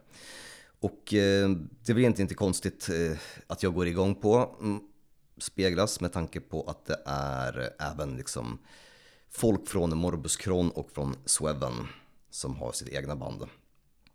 Mm. och ja, Sweven och The Eternal Resonance, det är ju någonting, om, om vi skulle summera 20-talets bästa platta så skulle den där hamna på, samma sätt som du beskriver Wild Run. Mm. Wilder Run. Eh, Wilder Run. Eh, så att, eh, att Speglas låter väldigt likt Sweven är inte konstigt tycker jag.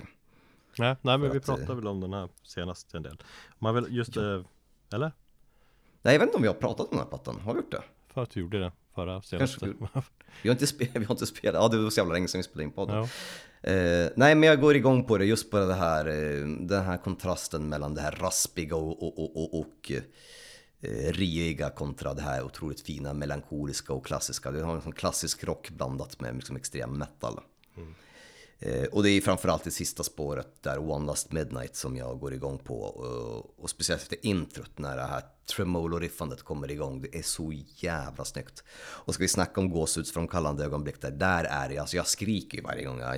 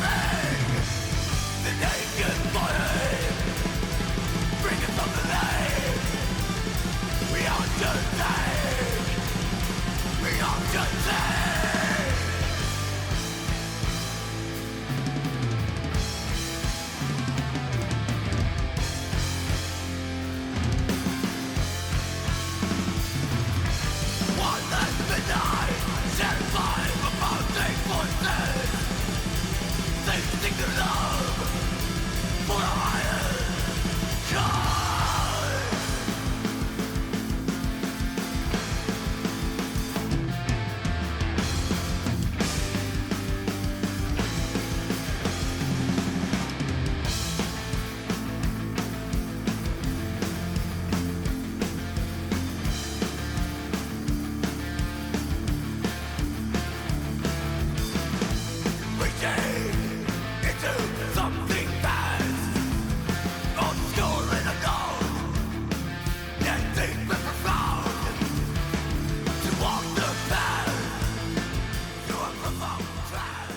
Årets EP för mig är Fugitive och uh, plattan Maniac. Det här är ju då Blake Ibanez nya band efter Powertrip. Blake spelade gitarr i Powertrip och uh, jag tror det är det första inspelningen han gjort sen sista Powertrip-plattan Nightmare Logic som släpptes 2017 typ.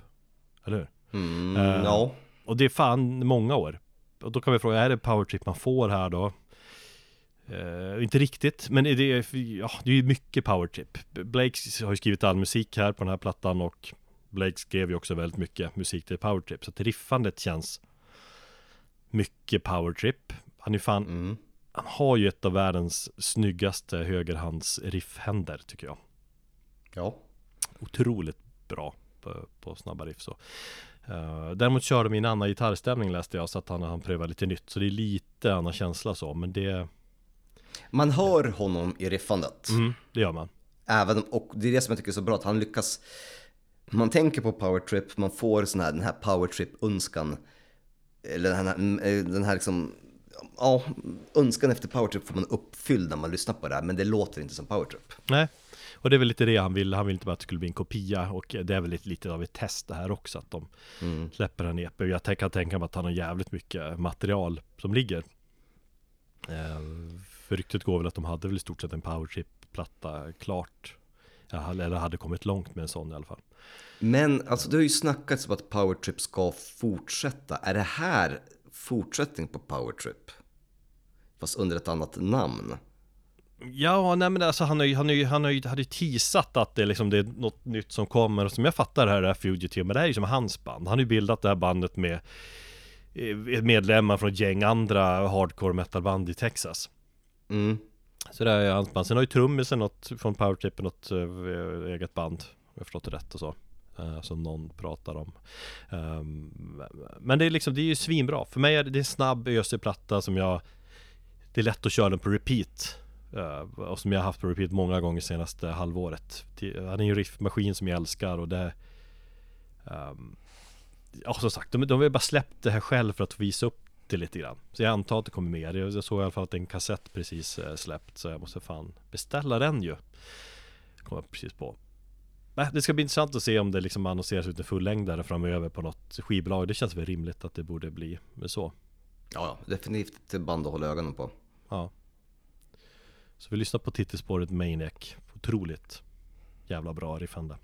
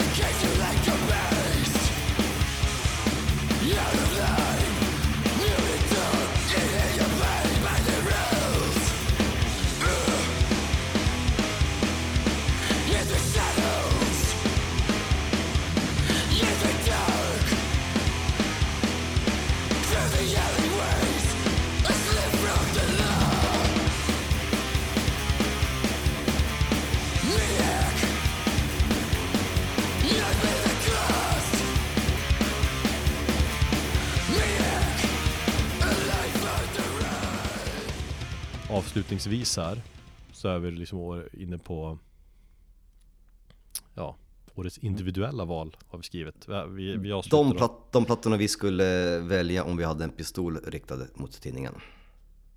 Och kniven mot strupen och allting. Ja. Och någon höll våra barn gisslan. Exakt, det är den plattan som har berört oss mest typ. Jag tycker alltid blir ganska, numera ganska spännande val för oss båda när vi gör de här.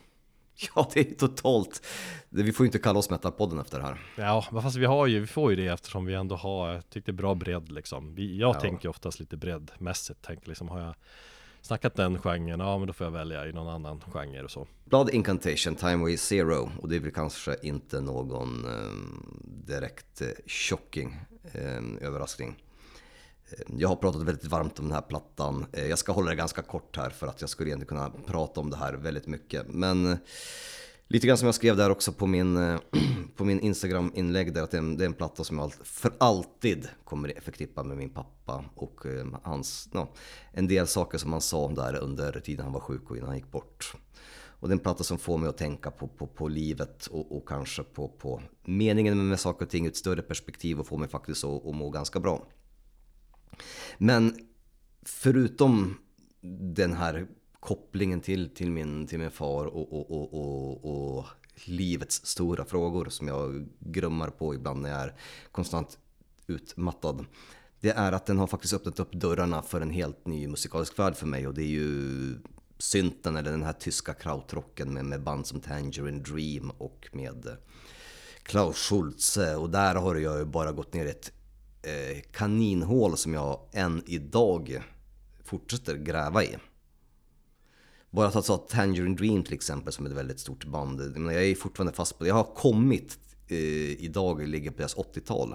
För de har ju liksom så olika liksom årtionden som de låter lite olika. Och Tangerine idag, 2020, är ju till exempel ett band som eh, inte låta som de gjorde på 70-talet. Eh, så att jag har liksom försökt upptäcka olika eror, men jag har liksom bara konstant fastnat i den här 70-talseran när det var väldigt liksom kosmisk musik. Mm. Så det, det, det, är en, när jag har tröttnat på metal så, det, så har det varit en dörr in till ett helt annat musikaliskt universum för mig. Och apropå eh, What's in my bag. Har du sett Blood Incantations eh, medverkan i den serien? Nej, är det ny eller? Ja, jag tror att den är relativt. Jag tror den kom i slutet av november eller början på december där, där, där Blood Incantation går i, ehm, i Amöba eh, och plockar upp plattor och alla står och pratar om det. Eh, jag läste en intervju med eh, Paul Riedle i Blood Incantation efteråt att de var tvungna att kapa väldigt mycket av, det, av den, det inslaget för att de, de hade plockat på sig så jävla mycket plattor och pratat så mycket om musik så att de bara, nej, till slut så bara, vi, vi måste korta ner det här. Ja, nej, det har jag missat. Fan, det var länge sedan jag såg den kanalen överhuvudtaget. Mm, nej, men det är superintressant hur de står där och ingen av dem i bandet väljer någon metalplatta. Jo, en platta. Jag tror att trummisen, eller om det var basisten som köper eh, någon ny utgåva av eh, eh, Morbid Angels, eh, Formulas Fatals to the Flesh. Annars är det bara extremt konstig musik och det är jättemycket new age musik, det är asiatisk new age musik, det är jättemycket tysk krautrock. Mm. Och man märker hur, hur bandet är inne i den, i den eh, genren och hur mycket det, den har påverkat dem. Och det är också intressant för att jag, fråga, jag ställde ju mig frågan när vi pratade om Blood Incantation tidigt under 2022. Är att varför släpper inte, jag har ju alltid vetat om att Paul Reed har ju en fäbless för, för, för den här eh, krautrocken eh, och ambienta stilen och att han har ett sidoprojekt där han släpper egna grejer. Mm. Och jag minns att jag frågade mig varför släpper han inte det här som ett soloprojekt istället för att göra det som en bandgrej? Och då visste jag inte om att alla i bandet är liksom krautrocksnördar. Och det är inte bara han. Och då nej, förstår okay. jag också. Ja. Nej, nej men förstår... också, de, har, de har väl typ låt-cred alla också, eller hur, hur, det, hur det nu var? Ja, absolut. Men jag, jag trodde inte att hela bandet eh, var, var, var så pass inne i det. Jag tänkte att det var, du vet, han, ungefär lite grann som, som Opeth, liksom Mikael Åkerfeldt är han som är banddiktatorn. Mm. Ja, nu ska vi göra en jazzplatta jag är liksom, och lämna metal. Det kändes ungefär lite grann som så att ja, men nu vill jag göra en ambient-platta mer och de andra var bara ja okej. Okay. Men, men det visade sig att jag hade fel, utan alla är ju ganska bevandrade i den, i den stilen. Det har påverkat bandet som helhet och bandet känns jättesammansvetsat i sina influenser.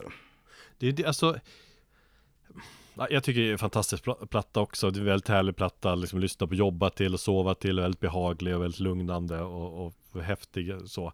Men jag, jag, har ju också haft svårt att se det här som en, liksom en Blood Incantation platta. Uh, eh, mycket för att jag har tänkt att det är sångarens grej mest, men ja, där, mm. så är det väl lite. Uh, men liksom att det här, alltså själva essensen av bandet Blood Incantation, deras kosmiska döds som vi väljer att se, det, det ser man ju när man ser dem när vi såg på årets konsert. Liksom, det är fan ja. essensen i bandet som man Samtidigt tänker man, det här är ju också det här är kosmisk döds i en annan tappning. Men alltså kontrasten mellan de två första Blood Incantation-plattorna och alltså som är liksom en form av dödsmetall och den här mm. Liksom, det, det är så extremt. Det är som det, det, är, ja, det är rymden som är, som är det som håller. Och så, samtidigt så känner jag att det är fullt logiskt. Det är så jävla märkligt det där på något vis. Som jag har förstått det så har de ju sagt att nästa platta blir en klassisk liksom, dödsmetallplatta. Eh, I, I, den stilen som vi gör den liksom. Mm. Så det här var bara kanske någonting de var tvungna att göra som band och, och, och, och, och sådär. Men jag tycker att, ja, nej, det har öppnat upp så många olika dörrar också. Men, men kolla på den där eh, eh, What's in my bag. Ja, du, du, du, kommer, du kommer nog fatta lite mer hur jävla nördiga bandet är och att det är egentligen inga hårdrockare, utan alla är typ såhär, ja men det är så jävla mycket new age. Jag, jag skrev ner varenda jävla tips, jag har lyssnat på varenda platta som de pratar om. Det är så mycket jävla new age musik som man bara undrar, vad fan, lyssnar ni på hårdrock överhuvudtaget liksom? Mm. Nej, det gör de inte. De, de, spelar hårdrock men de lyssnar nästan aldrig på hårdrock. Nej men hur, hur, hur, du argumenterar kring det med två argument, att dels är det din inkörsport till den form av musik, liksom. Du har hittat mm. en helt ny värld. Och liksom också att det är direkt kopplat till din pappa och din pappas bortgång och, och hans tankar om rymden och efterlivet och allt det där. Det är svårt att motargumentera med det.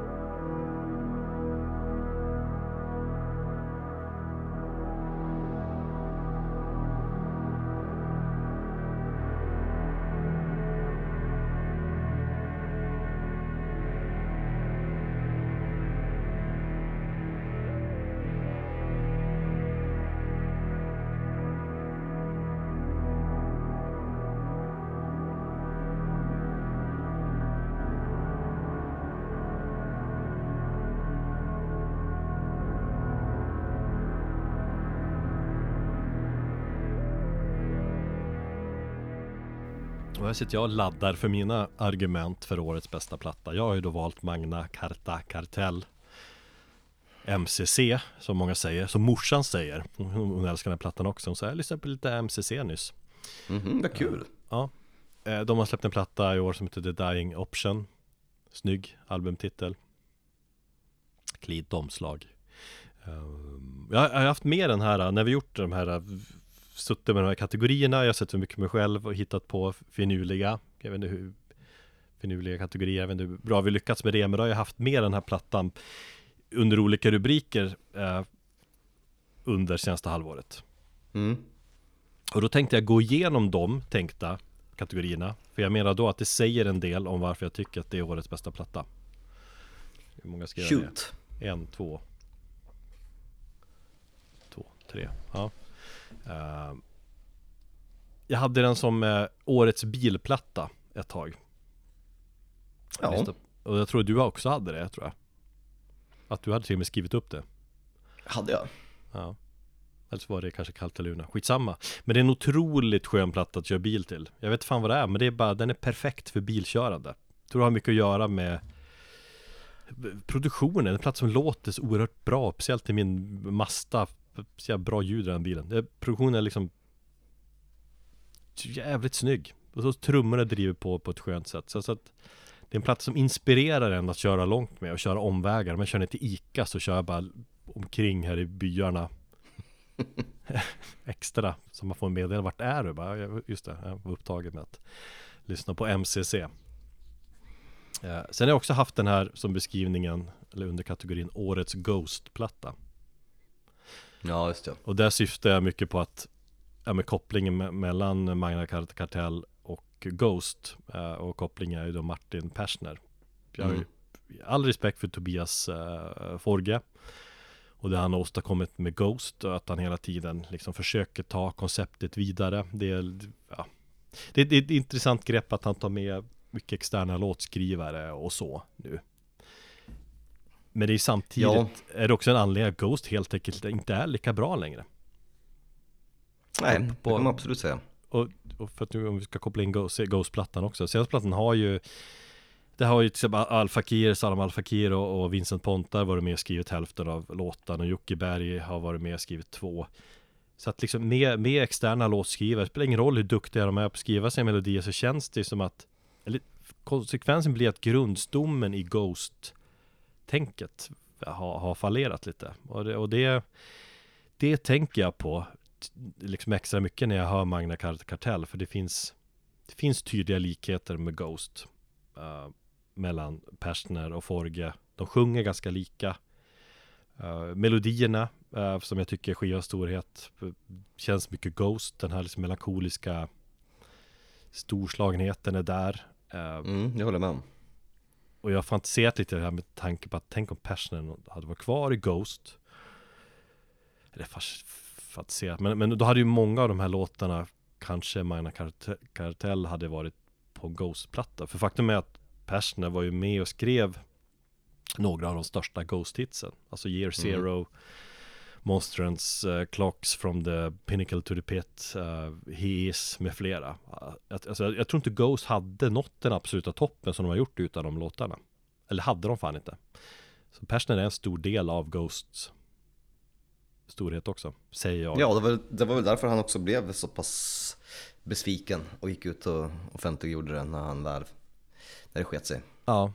Jag tänker på den där videon. Jo, även om han liksom höll sig i bakgrunden och han har inte Han var ju inte med i stämningen och i rättegången Nej. så utan han var bara med som något form av vittne i den där jävla soppan Mm.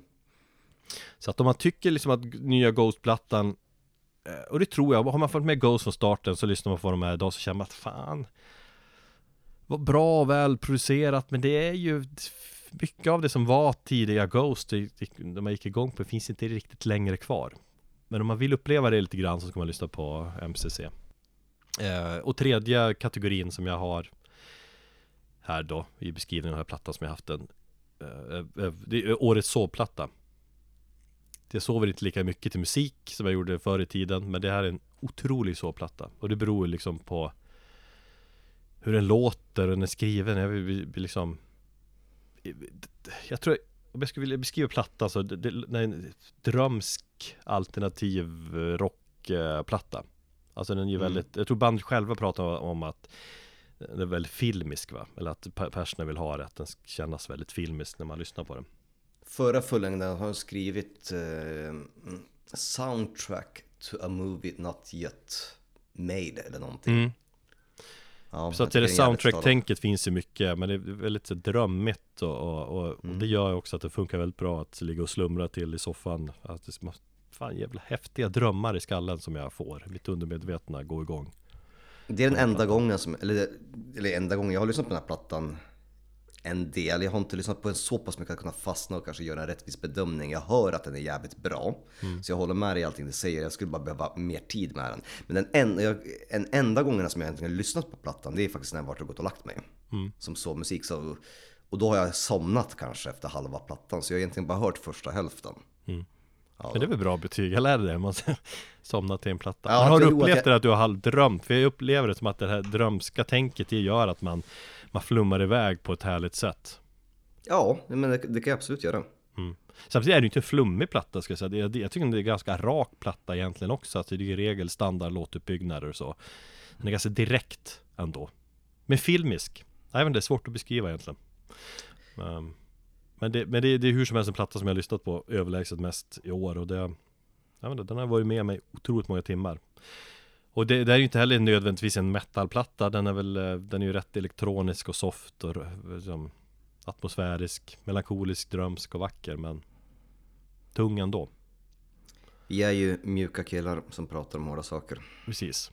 Och det är en platta som har berört mig mest i år. Vi ska lyssna på låten Savantgarde som är Savantgarde. Som är lite speciell. Det är en låt som ursprungligen var tänkt att ligga på Eller skulle vara med på Tobias Forges solplatta.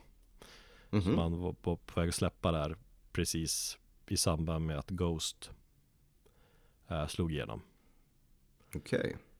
Um, och då f- vet jag inte riktigt historien kring det där men, men den finns med Eller fanns med på den pla- plattan här är den väl kanske ett omgjord mer i MCC Soundet men då funderar jag på Persner kanske var med och skrev musik till Och hjälpte Tobias med Låtar till Forges Eller tänkta solplatta Eller så har Tobias Forge varit lite schysst och eh, sagt att Eller typ Ja men du får använda min låt Jag tror på det första. Mm.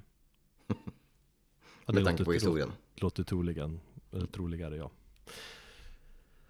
Uh, bra. Med det Eh, sagt, nu har du fått göra ditt bokslut. Har du fått lätta ditt hjärta? Ja, men vad fan, känner inte du det att det är skönt då? Jag Nej. känner mig precis likadan som jag gjorde innan vi satte igång det här avsnittet. Ja. Så kommer det vara i vår. Jag måste få in dig i peppen. Vi måste, jag behöver ju dig liksom. Vi behöver varandra här. Ja, total likgiltighet. Ja, jag vet, jag måste hitta peppen, jag har ingenting att se fram emot eh, än så länge. Men det är, det är för tidigt Mörkt på året. när du säger så, det har du väl fan visst. Nej, jag har inte det. Jag har inte ens en sommar att se fram emot. Jag kanske behöver jobba hela sommaren tillsammans med min eh, fru. Vi kommer jobba, det kommer inte vara nästan gemensamt. Så jag har så här just nu, jag behöver, jag behöver hitta pepp.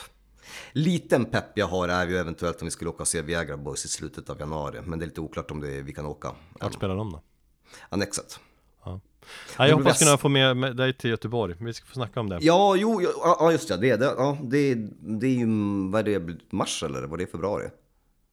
Det är ju i samband med, med releasen där. Ja, februari. Ja, just så var det. Ja, så var det. Ja, nej, men absolut. Det vore ju, det vore ju skönt att, att göra det också. Det kan jag faktiskt bli, bli peppad på. Mm. Får bo på hotell igen. Och så Ja. får vi bajsa med öppen dörr igen. Och sånt där. Ja, ja. ja, vi ska Ja, då- se till då blir att boka ett hotellrum i sådana fall. Om vi nu bor på ett hotell. Där man kan, som har en riktig dörr. Ja, det är det jag vill ha. Jag vill ha tillbaka den peppen som jag kände när vi sågs i Stockholm. Det är den. Men det var ju inte länge sedan. Nej, men lägg till eh, fan alla jävla sjukdomar jag haft sedan dess som har totalt fått mig att gå ner i skiten. Jag känner mig som en gammal gubbe. Jag måste komma igång med träningen också. Mm. Och Jag där, och sluta försöker peppa där. Nu fick jag precis med att brorsan eh, har uh, reducerat. Jag leder med 3-2 i träningstillfällen hittills i år. Vi får hitta peppen. Tack för det här Erik och vi, eh, vi hörs Ja. snart igen. Och så lyssnar vi på MCC här och, och drömmer oss bort. Yes,